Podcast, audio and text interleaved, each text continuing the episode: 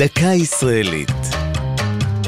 השבוע מרדכי לרגל חג הפורים, והבאם הרמטכל העשירי. מרדכי מוטה גור ידע שיום אחד יהיה רמטכל.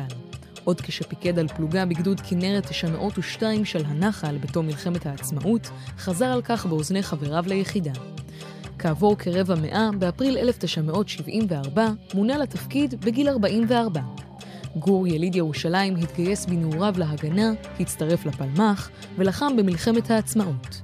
במלחמת ששת הימים פיקד על חטיבת הצנחנים במילואים חמישים וחמש, שהייתה הראשונה לפרוץ אל ירושלים העתיקה, ועם הפריצה הכריז ברשתות הקשר "הר הבית בידינו".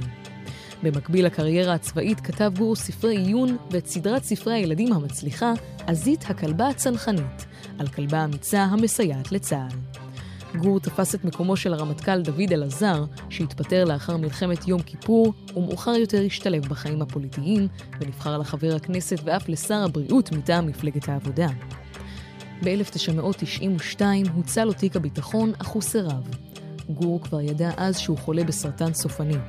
כשהיה בן שישים וחמש, התאבד בירייה בחצר ביתו. זו הייתה דקה ישראלית על מרדכי והרמטכל העשירי. כתבה נוגה סמדר, ייעוץ הדוקטור אורי מילשטיין, מפיקה יאלי פוקס.